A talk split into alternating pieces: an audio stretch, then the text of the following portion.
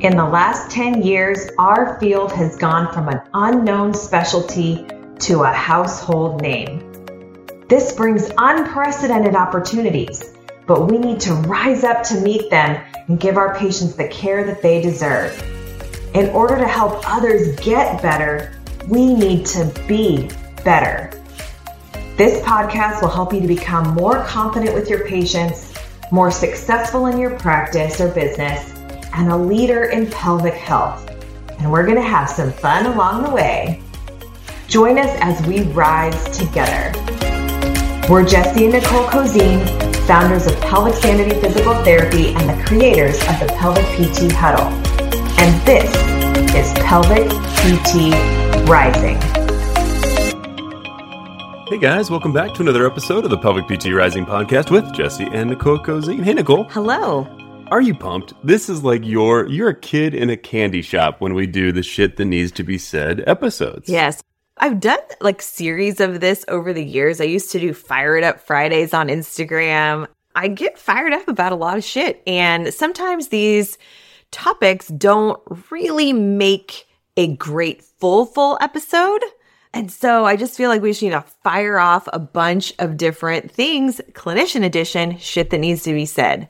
So we're going to hit that right now. We will actually, this is something we talked about before this, Nicole. If you guys write in, we will do longer episodes on some of these topics. So it, we will take probably the top two of these. So send Nicole a DM with your favorite one of these and we will take some of your favorites and maybe turn it into a full scale, longer podcast, do a little bit more of a deep dive. But these are mostly, like you said, Nicole, topics that don't really necessitate like a huge long discussion. It's kind of shit that needs to be said that probably doesn't really need to be said or shouldn't need to be said, but it does for some reason. Yeah. But that's a long title, so we just went with shit that needs to be said. totally. And so when you write me on Instagram, you make sure to tell me either the favorite topic or one that you just feel like you want more information on, you want a deeper dive into, because I have thought about these quite deeply, even though we're going to fire them off pretty quickly in this podcast. So let me know. DM on Instagram, Nicole Cozean, DPT. All right, Nicole, you ready? I am so ready. Number one, don't poke your patient. Y'all, can we please refrain from poking your patient? What I mean by this is when we're doing an external evaluation of the pelvic floor muscles. You do not go in with your pointer finger and just push on things. All right. We need to actually be doing an assessment. If anything that you're doing resembles poking, this includes abdominal assessments, this includes visceral assessments. Like if there's anything that resembles poking, that like a kid would come in and be like, why are you poking that person? Then just don't do it. We need to find a different assessment technique. Say no to poking. Leave it for 2004 Facebook, right? That's where we should leave. Jesse, Jesse's sole responsibility on these this shit that needs to be said clinician edition is just like dumb jokes. That's but it. yes, poke for Facebook 2004. Good Hey. job. Bringing it back, y'all. Some people were like, "What's Facebook?" I was like, "Man, we would tell you about MySpace, and you're really gonna blow your mind." Whatever happened to Tom? Anyway, moving on. Skin rolling, Nicole. Everyone listening to this, Nicole thinks you're doing skin rolling wrong. I kind of do. I, well, here's the thing. I don't know if you're doing it wrong, you person listening to this podcast, but I certainly know that people coming into pelvic sanity, the people that I've trained, the people that I've mentored, when I was teaching in the interstitial cystitis course that I used to teach live before COVID happened and before I even had pelvic PT rising, I had to like do an impromptu lab on skin rolling because I assumed everybody knew what that was. And we were doing like a specific adductor technique with a, a concurrent bladder uh, visceral mobilization. And I was like, oh my God, everybody is not picking up what I'm putting down with the skin rolling situation. We had to like do an impromptu addition to the lab because I was like, no one's doing it right. And, and literally, no one that's ever walked into pelvic sanity has been doing it the correct way. So Check yourself. check on the yourself rolling. on the skin rolling. It should not be crazy painful. That's like way back in the day when we used to think that we just had to plow through all the fascia and we weren't thinking about the nervous system. And it's also not tickling your patient. So, along with poking, it's don't tickle. It's not just like this very like spidery type feeling thing, looking thing on the very superficial part of their abdomen. Like, No. Nicole is part of the no fun league. No tickling, no poking. What's next, Nicole? No laughing, no joy, no Christmas. Okay. Thank you, Jesse, for that. See, guys, this is this is my favorite part too. I don't have to know anything. Okay, this one seems like I shouldn't have to say it, but it's on my paper, so I'm going to read it. Courses should have instructors. I mean, if we're learning how to palpate and assess internal pelvic floor muscle structures transvaginally and transrectally, I would say that like there should be someone in the room that like knows how to do that well. like I just can't get over it. This has actually turned into a question that we have to ask folks that have gotten trained in pelvic floor relatively recently because not that we're not going to hire them. I mean, we'll still hire a new grad that doesn't have a ton of pelvic health experience, but that is super passionate about the field. But if they've been gone to a course and there wasn't an actual instructor, I just need to know that for the reason that I need to like spend way more time in the onboarding and training section. Like, I can't believe I actually have to say that, but like, that's what I think.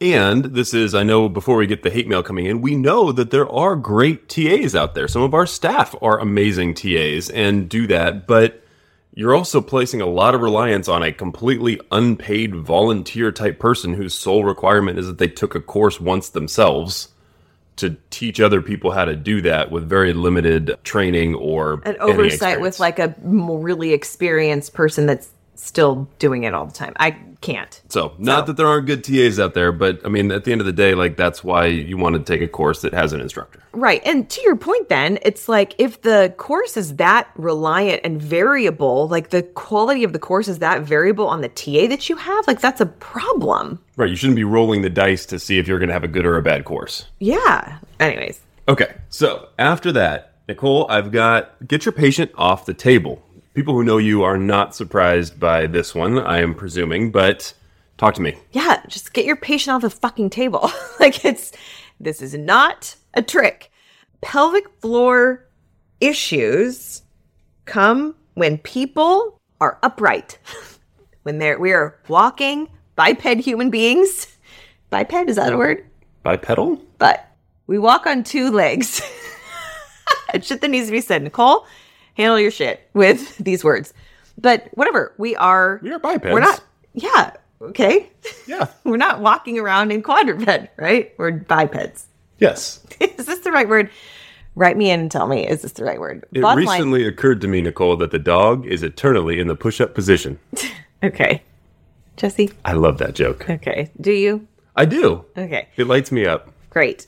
Anyways, we walk around, folks. Gravity is on our body when we're on our two feet, when we're walking around, when we are in asymmetrical positions, when we're in lunging positions, when we're in squatting positions, when we're bending, when we're twisting, when we don't have perfect body mechanics, and there's no such thing as perfect posture. So, guess what? Our assessment and our training and our treating needs to be in those positions. And it also needs to be in a position where you can control a lot of those variables. It needs to do you need to do both, but freaking get your patient off the table. And if you don't have time, you need to make time.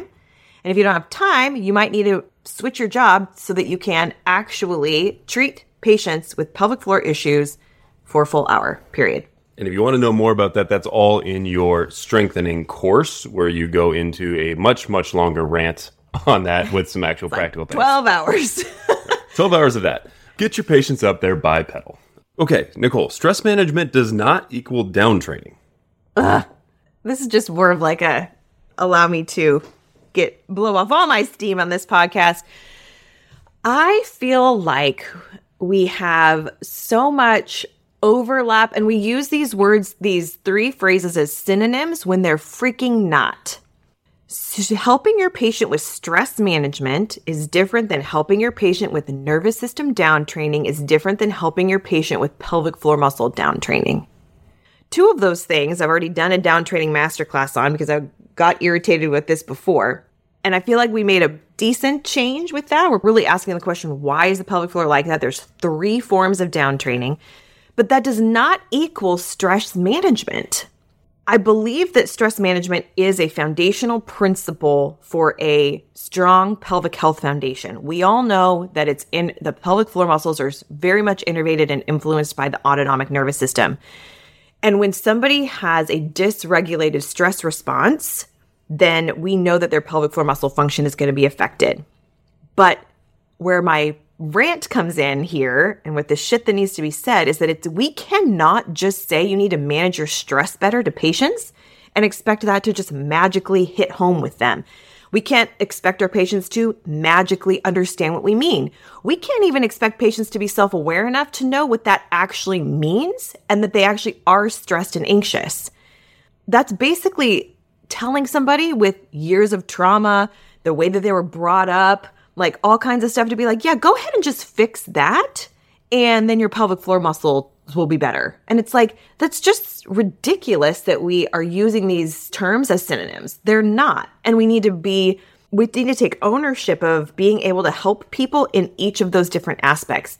Now, you might be thinking, like, well, stress management, then I just need to send them to a psychologist. And no, that's not necessarily the case either.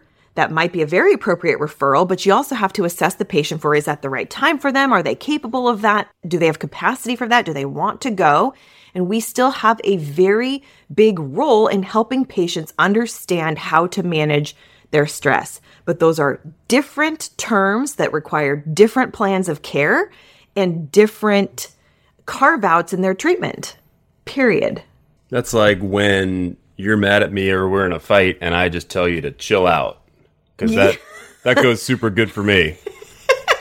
Yes. Nicole, you need to stress you just, management. to, you just need to chill out. Just, to take, chill a, out. take a deep breath. Just take a breath. Just do a deep, big, deep belly breath and like want to freaking bite your motherfucking head off. Even more. Yikes, folks. That's what your patients are doing to you. And they don't have the ability to just say things like that to you.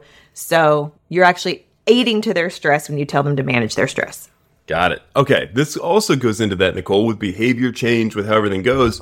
We are discharging as a field too early. way too early. I am so sick of this, and I people might come at me in the DMs about like, oh, you know, we can't create a dependent patient and all the things. We're not.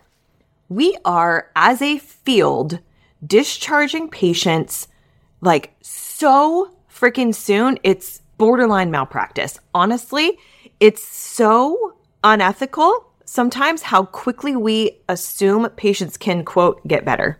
It's ridiculous. I don't know where it comes from. Actually, I probably do know where it comes from. It comes from insurance companies. It comes from fucking stupid ass PT school people that are educators that haven't been in the goddamn field for 20 years telling us how to treat patients. You know, Like- but it's interesting because people accept that a ACL repair is going to be a nine month process. It's not like, and that's in covered by insurance. So it's not like it's so interesting the the double standard with some of that stuff. I don't even understand. I literally cannot understand why it's such we're villainizing seeing patients for longer. I just don't understand it. I feel like the pelvic floor muscles are complex, the pelvis is complex, locomotion of the pelvis is complex, the fact that it's innervated by directly innervated by the autonomic nervous system, that's complex. The fact that we have bodily functions that it controls is complex. Patients are complex, people are complex, behavior change is complex. There are so many complexities. Trauma is complex. Big T and little t trauma is complex. Like, there are so many complexities that go on with pelvic floor conditions. Childbirth is one of the most crazy, complex things that can happen and the most miraculous things that happen. And like, we just think that it should be easy, that we should get people out in four to six visits, eight visits. Are you fucking kidding? Are you seriously kidding me? I can't handle it. This is just the more that we can just throw out that that notion that we should just be getting people better faster is better for pelvic floor conditions, like the better that our whole field is going to be. It's not. You know, one of the cool things about doing those interviews with the Pelvicon speakers and some of the great folks we've had on this podcast is seeing that kind of convergent evolution. And it was almost eerie. I think it was Michelle Lyons and Yenny. We were both talking about them with hormones and how they track cycles and all that stuff. And they're like, yeah, we, we do that for three or four cycles. Just offhand, like we're going to be seeing somebody for a minimum of three to four months. Just to be able to scratch the surface and see patterns of what we think is going on. That's not even to mention all of the other complexities that I just mentioned. The menstrual cycle is complex. Male hormones are complex. I want to know more about that. That sounds cool. Yes, they are, Jesse. Awesome. You're a complex human. yes. Anyways, but like, just stop. Like, I don't understand why six to eight visits is acting like this is like the longest plan of care you've ever fucking seen. Like, get over yourselves and stop it because we are doing our patients disservice by getting them just to symptom decrease or just to symptom resolution and not helping them to live better lives past that and going into wellness and better goals and helping them to navigate life through going back up to stress management, stressful situations. If you have a patient whose incontinence is because of overactivity of the pelvic floor muscles post childbirth, do you think things get easier as the kid gets older? Like, are you kidding? There's just so many things that need time for us to truly see patterns and to help patients that just six to eight visits is like the absolute minimum, not the max. Right. Next on our list here is another one I don't really understand, but it seems like it needs to be said is that it is okay to say physical therapist and occupational therapist. And I don't know, this is, seems like there's a group out there that feels like it's somehow exclusionary to use those terms. That I don't think could be further from the truth. Jesse's like genuinely confused. But it's like it's your degree. It's it would be like a chiropractor getting mad that somebody else called themselves an acupuncturist. Literally. Yes. And this is how dumb it is. This is why this is on the shit that needs to be said thing. If you're a pelvic floor physical therapist, you should be able to say without someone barking at you that I am a pelvic floor physical therapist and I do pelvic floor physical therapy. If you're an occupational therapist and you do pelvic floor, then you can say, I'm a pelvic floor occupational therapist and no one should bark at you for that. Like, we're different disciplines with different training. That's okay. And there's overlap in your training. Of course, you're both sure. rehab providers, right? So it's under that umbrella term, which is why we use that for Pelvicon and when we're talking to both groups.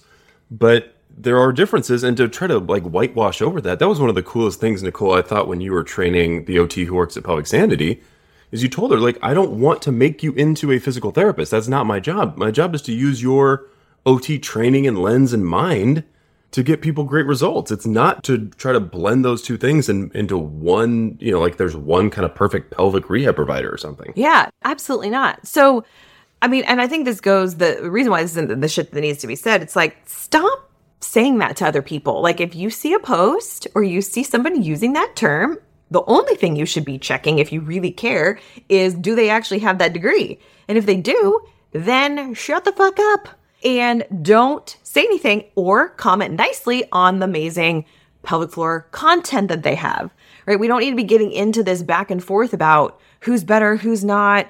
That's all the same. Same thing with like if you're quoting research articles, like for instance, the interstitial cystitis AUA guidelines say pelvic floor physical therapy has grade A evidence for it. Like that's what the research was done on. It's not me being like exclusionary to say that. That is literally evidence based. So, and that is that unfortunate? Sure. Do I believe that pelvic rehab providers like are under one thing? Do I think that a urologist should send to pelvic floor rehab, which can either be PT or OT, even though the research says pelvic floor PT? Sure. Like, yes, all of that is true. and it's also really fucking annoying, even in this conversation, when we should all be focusing on getting the information out on how pelvic floor physical therapy and occupational therapy can help patients. That's what we should all be focusing on is patient education and how we can help them uniquely within our own awesome specialties. Yeah, going back to some podcasts we did way back in the day, but it's don't attack colleagues. It's like just are- don't be a dick. Yeah, that's kind of It's very easy. how it goes. It's like a low bar, people. It's a low bar. Next one on here, which kind of flows into that, Nicole, is that pelvic floor therapy is not a protected term. So we do lose something when we start getting so vague. And, you know, other folks are being now invited to, I think, you know, we get so fired up. You see that in the huddle when a physician's office or a nurse practitioner is doing pelvic floor therapy, quote unquote. But that's, we can't be so vague as to have everything lose its meaning. Totally. And we can't have it both ways. We can't be pissed off at that and also being like, we need to have one term that encompasses us- all. It's like, no, we actually don't. And in my opinion, we shouldn't because otherwise that shit happens and we get people that are not trained at all doing quote unquote pelvic floor work and confusing the fuck out of patients. And I'm so not here for that. So pelvic floor therapy is not a protected term and we need to be careful what we wish for in terms of are we going to be using that ubiquitously because a lot of other disciplines can use that too. A chiropractor could use that term. If a chiropractor was using that term, we'd get super pissed off, right? But, but there's a lot of overlap between some of your training. Yeah, there is. And shouldn't we then just be saying this is why chiropractic care is great? This is why occupational therapy is great. This is why pelvic floor PT is great. And we can all help patients in, with our own training and our own discipline. And for us, our own doctorate level care, right? Doctor of occupational therapy, doctor of PT. That's it. Okay. So this also gets into confusing things, but the thing that separates pelvic floor rehab providers is the ability to do an internal exam. Yeah. I don't know if I'm going to get a lot of pushback on this, but This is why we do these shit that needs to be said ones. Yeah. We, we, we anticipate a little bit of that, but I mean, to head off some of that, can you get people better, Nicole, if you don't do an internal exam? If you're not trained in it, you're not comfortable with it, you just don't want to, can you get patients better? yes. Is that the gold standard of what our specialty is? No. Exactly. I feel Period. like that's the when you get that pushback. It's like, well, people get better without it. It's like, yeah, but it's, that's not the criteria. It's, is it the gold standard? And you're just fucking guessing then. You're just fucking guessing. And even if you're saying, like, oh, well, I can use real time ultrasound and I can do all these other things, it's like, yes. And also, like, when we're pelvic rehab providers, our hands are our eyes. Our hands are our movement analysis. Our hands are, we can feel what's going on. Like the fact that we have extra specialized training in the internal examination, transrectally or transvaginally, like that is what makes us special. Physicians don't get that. Chiropractors don't get that. We get that. Regular physical therapy school and occupational therapy school doesn't get that. We have to go to extra special training for that. And then if we're not then using that tool of exactly the specialty that we're claiming to be, that's where I have a problem. And confusing. uh, Going back, that's this whole sequence in the middle of this podcast is all about confusing patients. Who people, somebody says, "I've been to pelvic floor therapy," and you're like, "Well, what happened?" And you're like, "Oh, that was nothing like what you would experience Do here." you know how many people that I have talked to with remote consultations across the motherfucking world, folks, world, that they come to me, they say, I tried pelvic floor physio, I tried pelvic floor therapy, I tried all these things for a long time, years. And I say, cool, talk to me about what they did. Did they do? Why should I have to ask the question? I have to ask the question, what did they do externally? What did they do internally? Did they actually assess the pelvic floor muscles internally through the vaginal canal, through the rectal canal? What did they do? How long did they do that for? How often did they do it for? Because the other, this is a whole nother situation. But now they, you know, you can't just do it one time and be like, oh, I get it. It's like things fucking change. We do reassessments all the time in other areas, and we have to continuously go back and assess and reassess internally. That's our specialty area. Gold standard. Cool. So I'm going to do one, Nicole. Do I get to do one? You get one. I get one. This goes into language that y'all don't have direct access. Stop saying that. That's not what that word means, True. right? Physicians have direct access because they don't have to ask anybody for shit to see a patient. Chiropractors have direct access because they don't have to ask anybody for anything to see a patient, Acupuncturists. right? Massage therapists, personal trainers, some random dude on the street who wants to give you a back massage. They all don't have to ask. Guess what? We have to ask. Right. So just because it's not as restrictive as it used to be does not mean that you have direct access. So that just is a term thing that drives me nuts that we talk about that you've been like anointed with this direct access because you can wait for 10 days before you get a prescription or you can wait for 45 days or 12 visits or whatever it is in your state. Now there are a couple out there who really do have true direct access, but those are few and far between. That is not what you guys have. You guys have limited access. It's literally the exact opposite of the word direct. Yes, 100%. I'm with you. Okay. Good job, Jesse. All right, here's another one, Nicole, that's just kind of on the annoyance category. I think we can just tag and, and move on. If someone is posting a question about a patient or posting a, something on social media talking about treatment or whatever it is, it's not clever or a gotcha moment or like a Sherlock Holmesian thing to be like, Did you get consent? Yeah. Jesse loves to use the word pedantic. Can you please give the definition of pedantic since I had to look this up? Yeah, it's just like needlessly technical on something that clearly is implied, right? So if somebody's asking a question about what they're doing with this patient, you guys are all trained rehab professionals. Like, you guys clearly care about this. You're getting informed consent. You're doing all of the things. And then somebody comes in and the first comment on some posts is always like, well, did you get conformed consent? Or, well, what about children?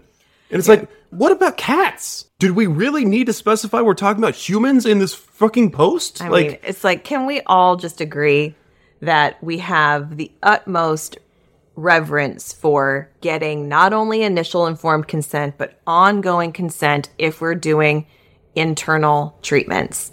We understand that those things can change. We understand that it's a big deal for people. We understand that it's just saying it once is not always saying it again. We understand that there's verbal and nonverbal forms of that. We understand all of that. Can we just all agree that we have that implied in everything that we do for the end of time? Yes, let's just call that the implication. And it's not like you are somehow stopping non consensual exams by putting a comment in somebody's Instagram post, by the way.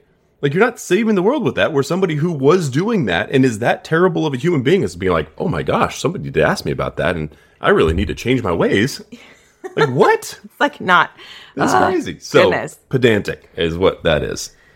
Here's another one, Nicole, that I feel like took you a little while to come around to, but physicians are not the bad guys. Ooh, physicians are not the bad guys. I think I'm going to credit a lot of Taryn Hallam, actually, physio, amazing physio from Australia, about this. She talked about this in, at Pelvicon and also in her courses, but that, you know, I think it's very easy to make physicians the villains. They should be sending all their patients to us and they don't do pelvic floor exams and they don't get trained in this and they didn't refer patients when they should have.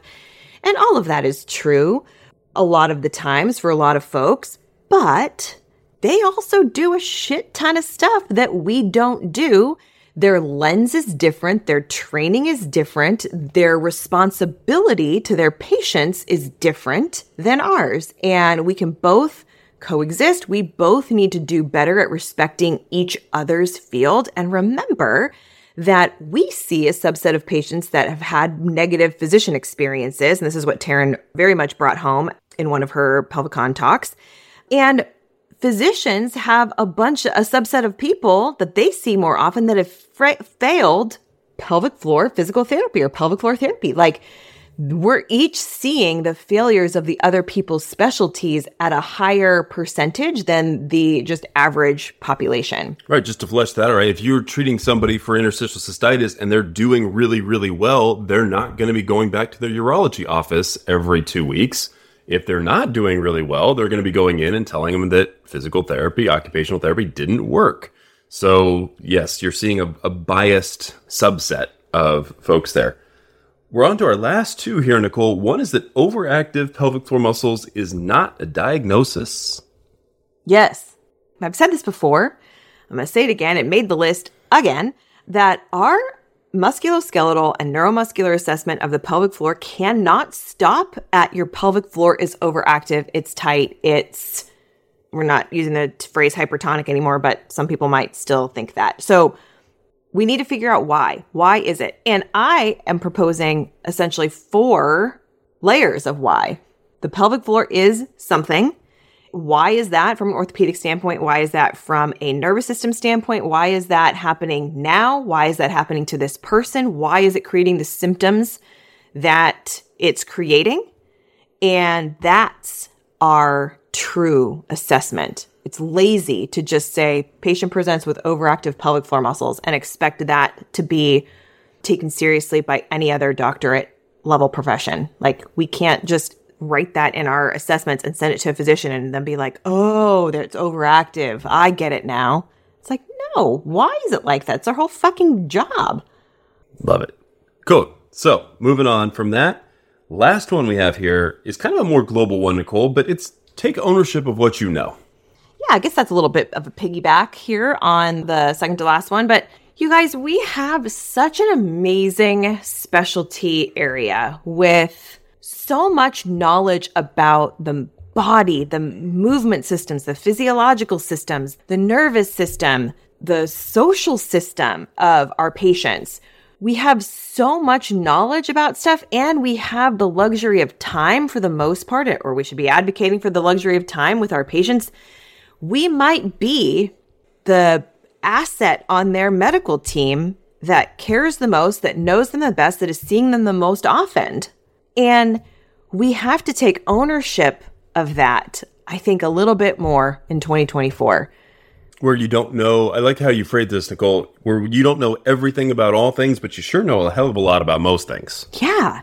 And we just have such a really cool knowledge base. And I will die on the hill saying that physical therapy school prepared me to be the best pelvic floor physical therapist ever. We have so much knowledge about the integumentary system, the nervous system, the cardiovascular system, the pulmonary system, all of it, the social emotional system we learn about. Like, so many different systems that we know that we can assess for, that we can screen for, that we might be the only person that is able to truly see that person for long enough to really give them the best referral, if even if it's outside of our direct knowledge, because we know the most about the most stuff. It really is awesome that way. And that's why you get frustrated when you see people just referring patients out or saying, hey, you need to go and do this. I can't help you until that when you feel like you are the quarterback of your person's care. We really are. And like, I want you to own that. I want us to love that we're in that position and not be afraid of it. I want us to yeah, just like freaking take that bull by its horns and be like, listen, I know this shit and like have confidence in how much we know and have confidence in how much we can help people and then be that person for them. Love it. So, guys, this was the clinical edition of Shit That Needs to Be Said. Hope you guys enjoyed. Like we mentioned at the beginning, make sure to reach out to Nicole. Let her know which of these you like the most, if there's one that you disagreed with, if there's one that you want to hear us expand on a little bit more and open up into a full episode, we would love to hear back from you. Keep this conversation going. And let's continue to rise.